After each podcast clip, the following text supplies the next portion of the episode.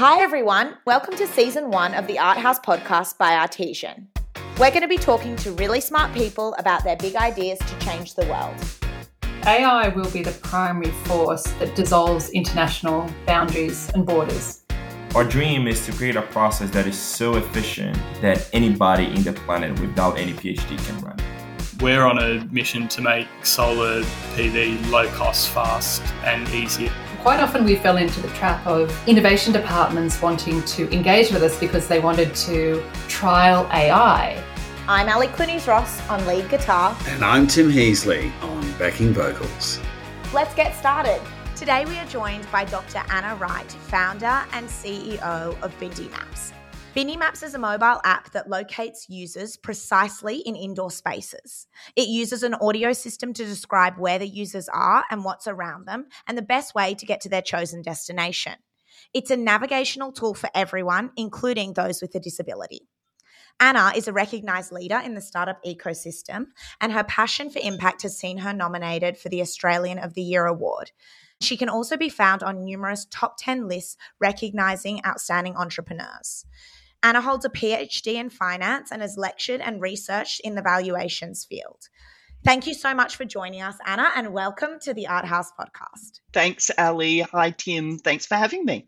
Tim, good start. You're on mute. I was sounding so good too. All right. You're very welcome. Bindi Maps, tell us a little bit about the name and how you came about it. Yeah, well, Bindi Maps is actually short for Be Independent. So that is something that came from early on in our journey. So Bindi Maps originally started as a wayfinding app for people who are blind or vision impaired. And that came about because I actually have a vision impairment. And early on in my diagnosis, I was told that I would go blind. So working at a university, I knew that I could keep working. I just didn't know how I was going to get to different lecture theatres and different classrooms and things like that. So started that sort of investigation. And then in building Bindi Maps for people who are blind or vision impaired, we realised that everybody gets lost in busy indoor spaces. So we built out the platform for people who can see. And we've also added in nowadays wheelchair accessible routing, and we're currently working on autism spectrum routing. So we like to say that Bindi Maps is an app for everyone. So Anna, can you tell us a little bit about the early days of Bindi Maps? Because, you know, you didn't necessarily have a tech background, you're a lecturer, you're in finance. So, you know, how did you actually start the business? You had this idea, you had the personal story, but how did you actually found it? Well, it was sort of a little bit by accident, Ali. I had been talking to friends forever about how much I hated Braille in internal spaces. I mean, I love Braille, but on internal spaces, I'm always curious on if you're blind, how are you supposed to know that there's a Braille sign there that may or may not tell you that that door is the door that you want? So that's always been something that I've carried on about. And one of my friends noticed that there was a new program specifically for non-technical female founders, which was the She Starts program with Blue Chili and also with Artesian. And so very early on, Artesian was part of the journey and gave us some money, and Blue Chili gave us some of the tech help plus a little bit more money, and we got the MVP grant, and I basically scrounged money from wherever I could get it. And we came up with this fairly nasty proof of concept that really just worked for people who are blind or vision impaired. So just the voiceover directions, no maps, no nothing. But it was an exciting journey going from working in academics to going and working in the startup space. It was a lot of fun. So Anna, we met you through the She Starts Accelerator program. Could you tell us about that experience, and where was the business up to when you went through that program? Well, Tim, the business was really just an idea. And when I did my application, which was at 4 a.m. on the day that the applications closed, I really didn't think that anything would come of it. But being an academic, I'm always interested in learning new things. So I thought, if nothing else, I've learnt something putting together this application for the sorts of questions that were being asked. And then when I was asked to the boot camp, I might, they're crazy. They've made a terrible mistake. But I will spend that. It was a 2 weeks accelerator. I thought I'm going to spend my time and pick as many brains as possible. I was always, I'm a typical academic. I was always front row and centre of every single thing that was given to us. And then they made another terrible mistake and actually accepted me into the top 10 and funded me. So again, I just went like, I'm just going to make the most of this opportunity and learn as much as possible and try and get a working prototype out of it. So I had a lot of fun asking people things like, what does UX mean? And other things that everybody else around me seemed to understand completely what everyone was talking about. And I had no idea. But it was fun. And so, Anna, you know, obviously in those early days, because of your personal experience, it was focused on inclusivity and ensuring that visually impaired people could get around indoor spaces. And I think your example that you've just said, how do you know that the braille is there? It's not something that people who aren't visually impaired would actually think about. So, you know, that was the original problem. But the idea's actually evolved, or the product now and the business has evolved. Can you tell us a little bit about the problem that you're solving more broadly now, not only for the user, but also for, you know, the customer being the indoor or the property owner? So the customers of Bindi Maps are the property owners or managers, and the app itself is free to download and there are no sign-ons. So now we provide positioning and wayfinding for people of all abilities. So the way that we help people on the ground is to help them find exactly what they want in a particular space, regardless of physical ability or disability. But then from the building owner's point of view, we sort of tick a few boxes for them because customer experience is such a big thing. In office buildings, we're doing return to work. Not everybody remembers where all of the meetings rooms are, all of their hot desks, things like that. We also fit on the diversity and inclusion part for the building owners. And then probably one of the biggest things that we are currently providing is a whole bunch of anonymized data. So we can give building owners back data on which bits are being used of their buildings, where those hotspots are. We've done a Formula One Grand Prix. We've done Australian Open. All of that data is live, so it can be used in a live sense for security. So, yeah, it's evolved a lot from this app for just people who are blind to being both that sort of user-facing and then also the customer-facing on the data side of things. And so, Anna, you started off as a sole founder going through the program. You've now built a big team around you. Can you tell us a little bit about, your first hires and what that experience was like as you started to build that team? How did you find the people that you needed despite not necessarily having a background in technology? Well, again, I think I was really lucky in that my very first hires were people that I already knew within the ecosystem, and in particular, Tony Burrett, who I ended up stealing from Blue Chili with their blessing. But Tony is an amazing product person. So he was then really instrumental in then doing product hires, and Blue Chili still helped. So our first ever dev hires, Blue Chili did the testing, because I'd have no idea when somebody told me what they could code. I wouldn't have a clue what that even means. So I'd always say that it's all about reaching out to find people in your network that can help you find different expertise or even understand the language or what you need to build out product. Because being a non-technical founder, the devs are always laughing at me because I'll just go and talk to them and they say that you just wave your hands and just say, I want this, with a lot of hand waving. And then it's left to them to try and work out what exactly I mean. But it's worked so far, so we go with that. Anna, you appear to have successfully traversed the journey from academic to founder to CEO. Can you explain a little bit about how you've made those transitions between those quite different roles? They're different on paper, but I would say underlying all of those roles is curiosity and asking lots of questions and creativity and being flexible, and that idea that if something doesn't work the first time, you go back and you try again. I mean, there's a lot of similarities between academics when you're trying to, work on a particular problem. It's not that you get crucified if you make a mistake, or it's more that the mistake is part of your learning on how to get to the correct answer. So, yeah, I'd say on paper they're different, but in reality, they're fairly similar, and I actually find it a pity. I know that there's more and more academics that are beginning to commercialise their work, but I'm looking forward to more of that. So, Anna, diversity and inclusion is obviously a core value of your business. There are a number of competitors in this space in terms of indoor wayfinding. How do you differentiate? And are you seeing that there is this diversity inclusion element from your competitors, or they're just focused generally on providing sort of the data for the property managers? Yeah, it's an interesting space, Ali, because a lot of providers will say that that their solution does work for people who are blind or vision impaired.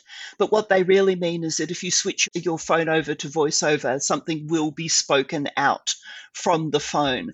What we're finding that our competitors are not doing is that they're not really engaging with the disabled community and having them tell us, which is what we did, have them tell us what they need in a solution and to do all of that user testing around the solution. And I suppose it's fair enough, because if you're trying to just get market size, you're trying to get the most users, you'd go for people who were sighted. You wouldn't go for people who are blind or vision impaired.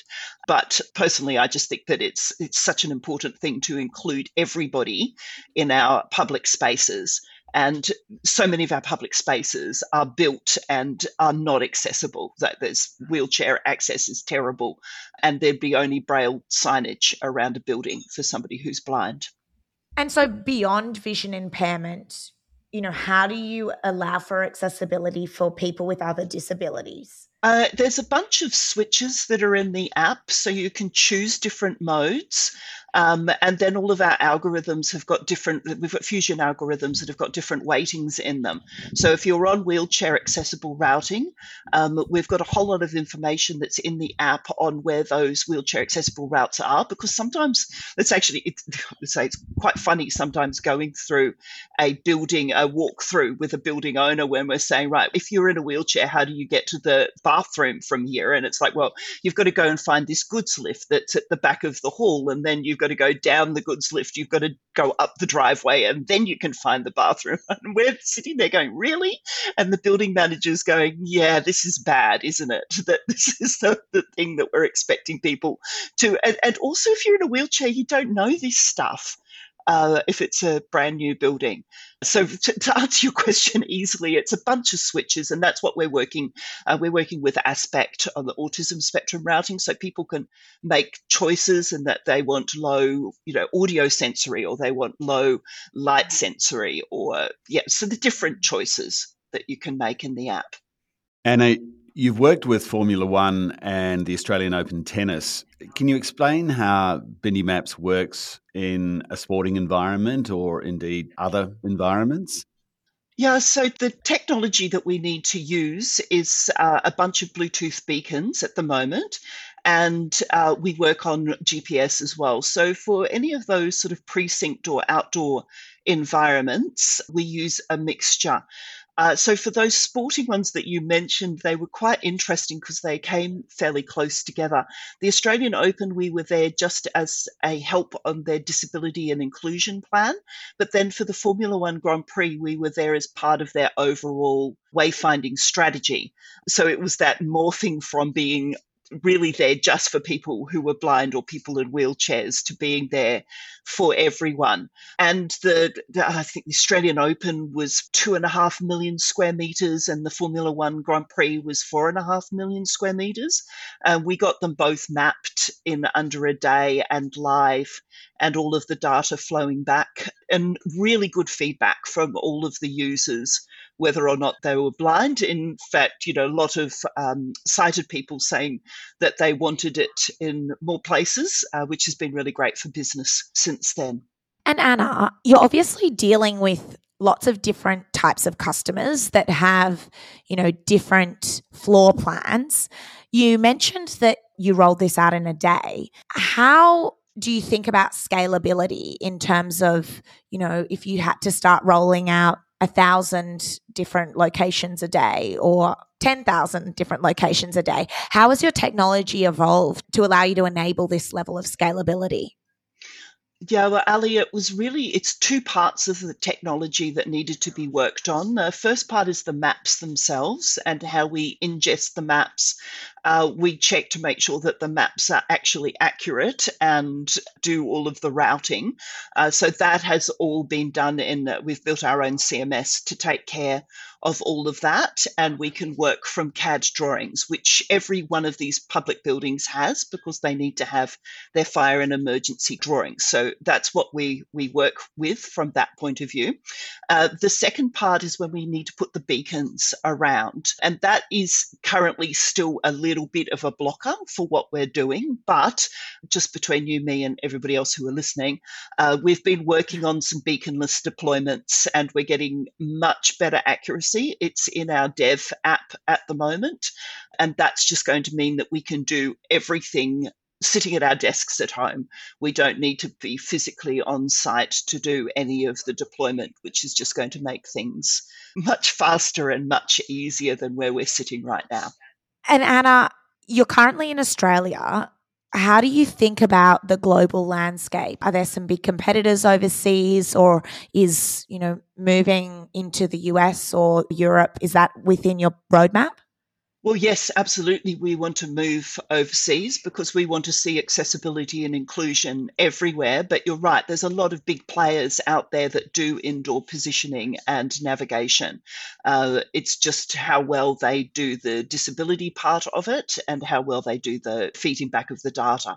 We're currently building business models for going overseas, looking at sort of 2 or 3 actually different ways. We've got a lot of clients here that have got international footprints, and they want us in their assets overseas. So there's that sort of pull, but that's going to mean that we've sort of got that scattergun approach. So we're also building business cases around particular areas overseas. So for example, the Las Vegas Strip, that if we could sort of make a big bang on a small footprint, and then also looking at different verticals and how we might be able to make a bigger entrance into one of those overseas markets. So that's what's sitting on my desk at the moment. Anna, a question in 3 parts, if I may. What is the state of technology for serving those with disabilities in Australia and globally? Do these groups continue to be underserviced? And what do you think can be done in Australia to foster more innovation in assistive technologies?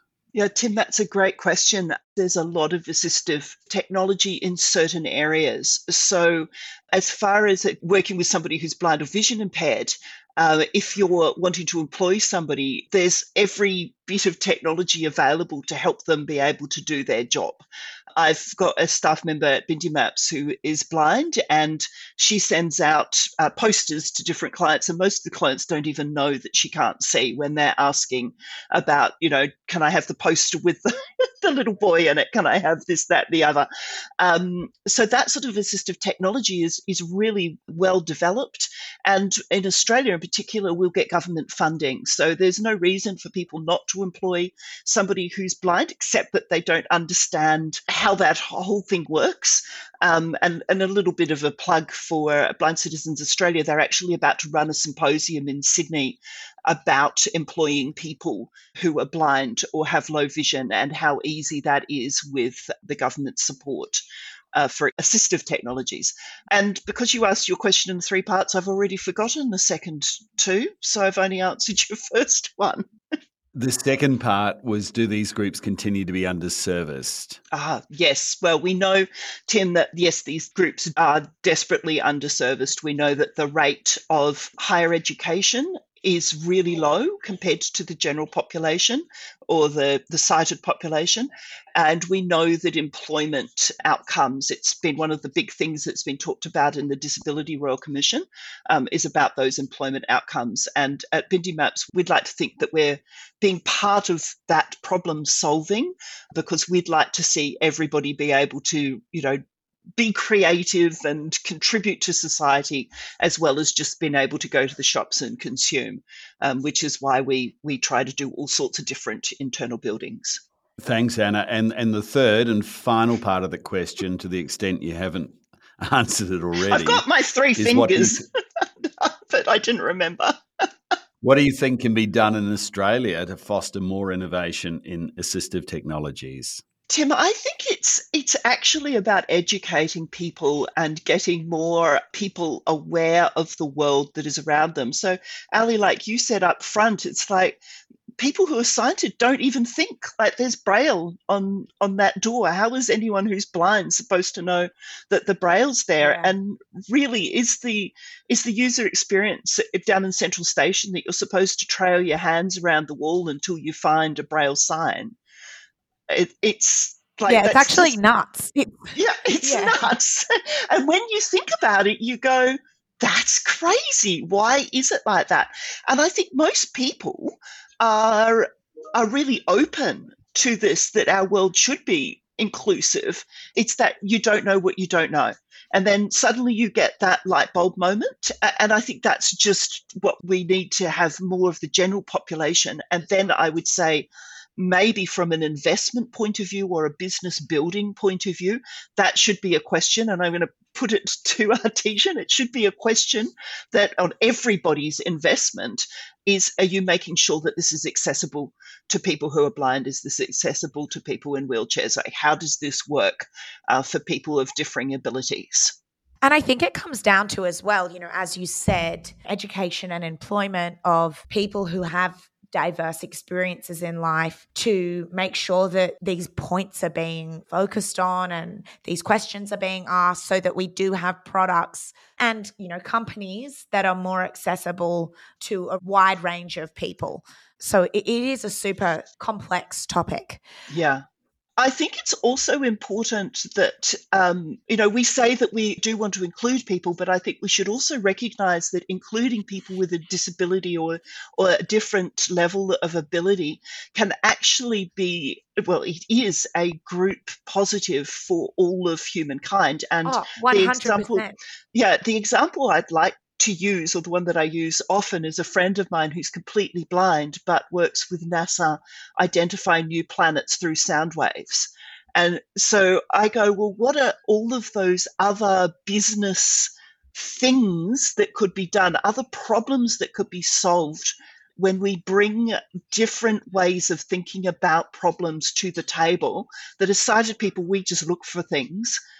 But what else is there that we could solve if we've got more of these voices, which has always been the thing about diversity and inclusion, hasn't it? Yeah. It is. Yeah, it's definitely a net positive. As we know, we talk about gender inclusivity and, ethnicity, but having this sort of being able to include disabled people or people with varying abilities is net positive, because you have these different viewpoints or these different skill sets. As you said, that example about NASA is fantastic. So Anna, I want to switch gears a little bit. I know you've raised a bit of money. I wanted to chat about, how have you found raising capital in Australia? What's been your challenges and successes to date? Well, I think everyone will say that raising capital is tricky. So I think early on I needed to have quite a lot of education, and I'll call out to Ali in this, in exactly how VCs think and what sorts of things that you guys look at. And I think that's been one of my great relationships. So thanks, Ali. So yeah, it was first working out what VCs look at, but what angel investors or super high net worths look at is quite different to what VCs look at. So it has been a very interesting journey. And I think you mentioned in the start that I actually have done a lot of research in valuations of unique assets. I had to throw all of that out because no one...